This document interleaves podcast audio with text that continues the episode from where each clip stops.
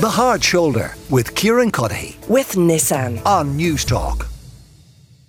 In the meantime, I'm joined by Independent Senator Michael McDowell, who's been considering the hate speech bill that has been making its way through the Seanad. Uh, the Dáil recently passed the Criminal Justice Incitement to Hatred and Hate Offences Bill 2022. Senator, you're very welcome to the programme.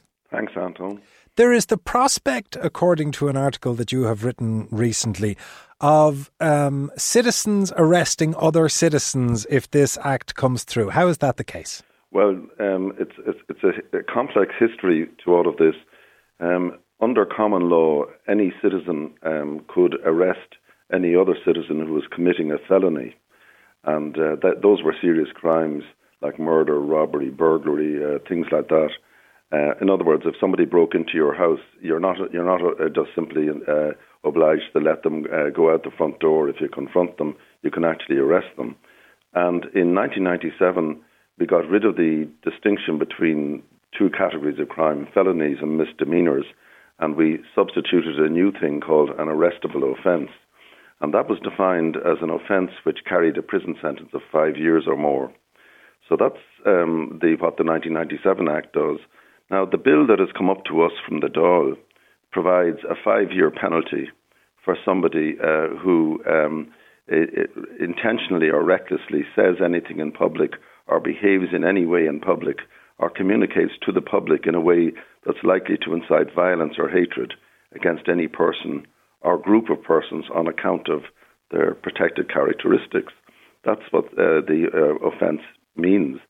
And um, it is the case now that because it has a five year offence, a five year sentence for it, uh, any citizen can um, arrest under the 1997 Act another citizen um, uh, uh, who, where, where they are committing an offence in their presence, unless a Garda uh, um, is present and, and uh, could could arrest the person, or uh, where the citizen believes reasonably that they would uh, attempt to avoid being arrested for the now, offence. It has to be said, if you look at the panoply of um, offences that carry a five year term, it's hard to find a time at which we have seen a spate of citizens arresting each other over any of those. So why do you think it would apply in this case? Exactly, but you see, the point is that I mean.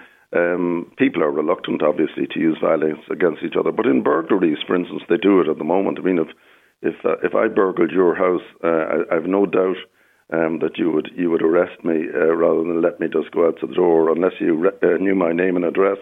Uh, so I mean, but in any event, um, the big thing now is that we're moving towards, um, and we are in an era of um, cancel uh, uh, cancel culture, and um, more and more um, we find, Anton, that people uh, break up other people's meetings uh, try to stop other people from speaking in universities and public meetings and hotels and on the public street.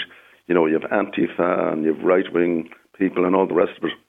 And if you give people uh, a statutory right to arrest another person where they have reasonable ground to believe that uh, they're engaging in hate speech or behaving in a, in a manner which would incite violence or hatred towards any other individual on on on on on, on the um, what they call the protected characteristic grounds, you are entitled, if this bill becomes law in its present state, uh, to arrest that person. Well, now, can we can we set aside the matter of arrest for um, a moment and look at the underlying um, bill?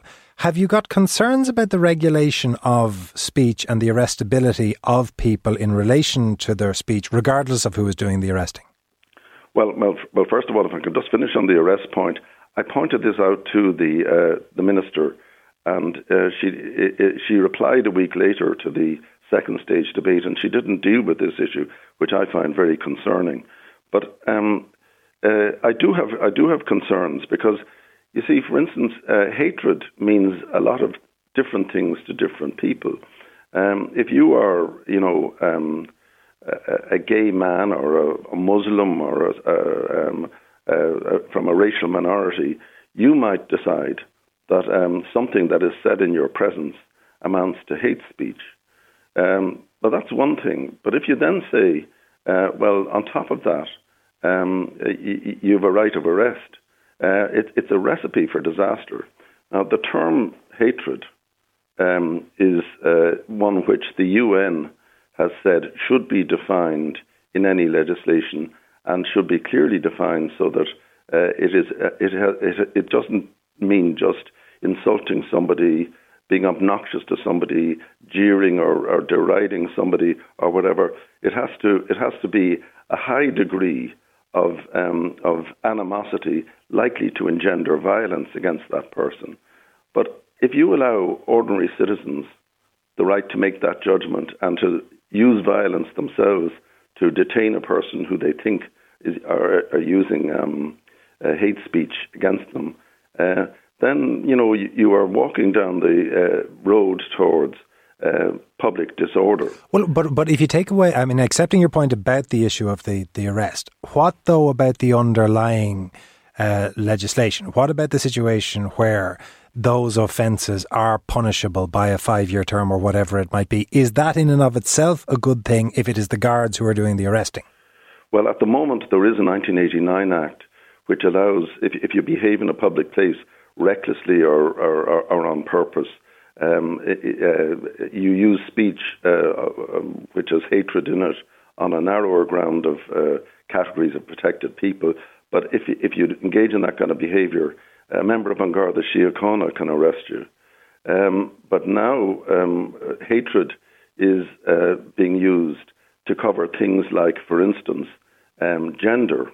And gender um, is defined in the, in the bill as uh, male, male gender, female gender, uh, transgender, or any other gender. And, you know, you then come to the point well, are there many other genders?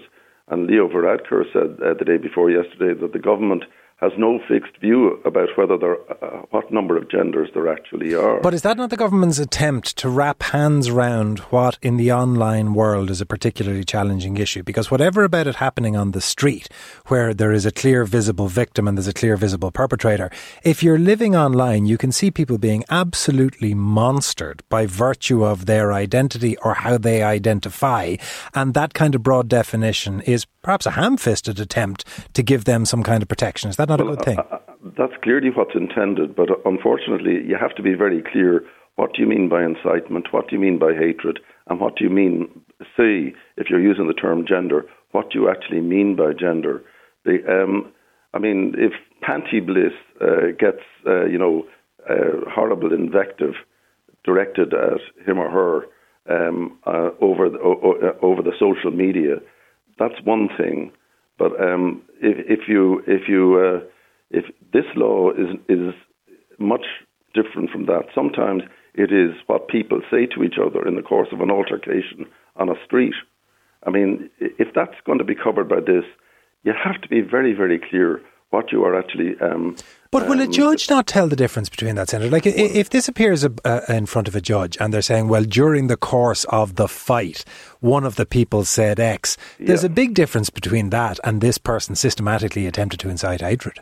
Well, one of the things that uh, ha- did arise in the second stage debate in the Seanad is it's not sufficient to say a judge will decide it in the end. Because if you've been arrested and under the, uh, because of the five year term, you can be arrested and detained under the Criminal Justice Act for 12 hours for questioning. If that happens to you and you're the subject of an investigation by Gardaí, or if they, uh, without arresting you, come to your door and say, um, uh, Anton, uh, we have a complaint that you uh, three weeks ago did A, B, and C, and we, we, we're now investigating you. It's uh, saying that in the end of the process, you know, uh, that a judge may or may not acquit you or may or may not agree with the Gardaí um, is um, very little protection for your right of free speech uh, in the meantime. And that's why we want this uh, law to be very, very clear about what it does and does not do. I mean, well, instance, let me. Uh, sorry, I, am tot- I'm totally against, and so I, I think is nearly everybody totally against the fact that uh, it is now possible from Ireland to spread anti-Semitism via the social media to um, the whole world uh, in, a, in a way sort of uh, redolent of what the Nazis did in Germany. Uh, and the law does need to stop that kind of thing from happening and to punish people who do it. There's no doubt about that. But um, what constitutes anti Semitism? Some definitions say that uh, opposition to the existence of the state of Israel is anti Semitism. Others say, no, no, that's not anti Semitism. These things have to be very clearly defined before you say that you're going to um, uh, criminalise somebody and expose them to a five year uh, prison sentence. Michael McDowell, thank you very much for your time in the show this evening. That is Senator Michael McDowell, obviously independent senator in the upper house. The Hard Shoulder with Kieran Cuddihy. With Nissan. Weekdays from 4 on Newstalk.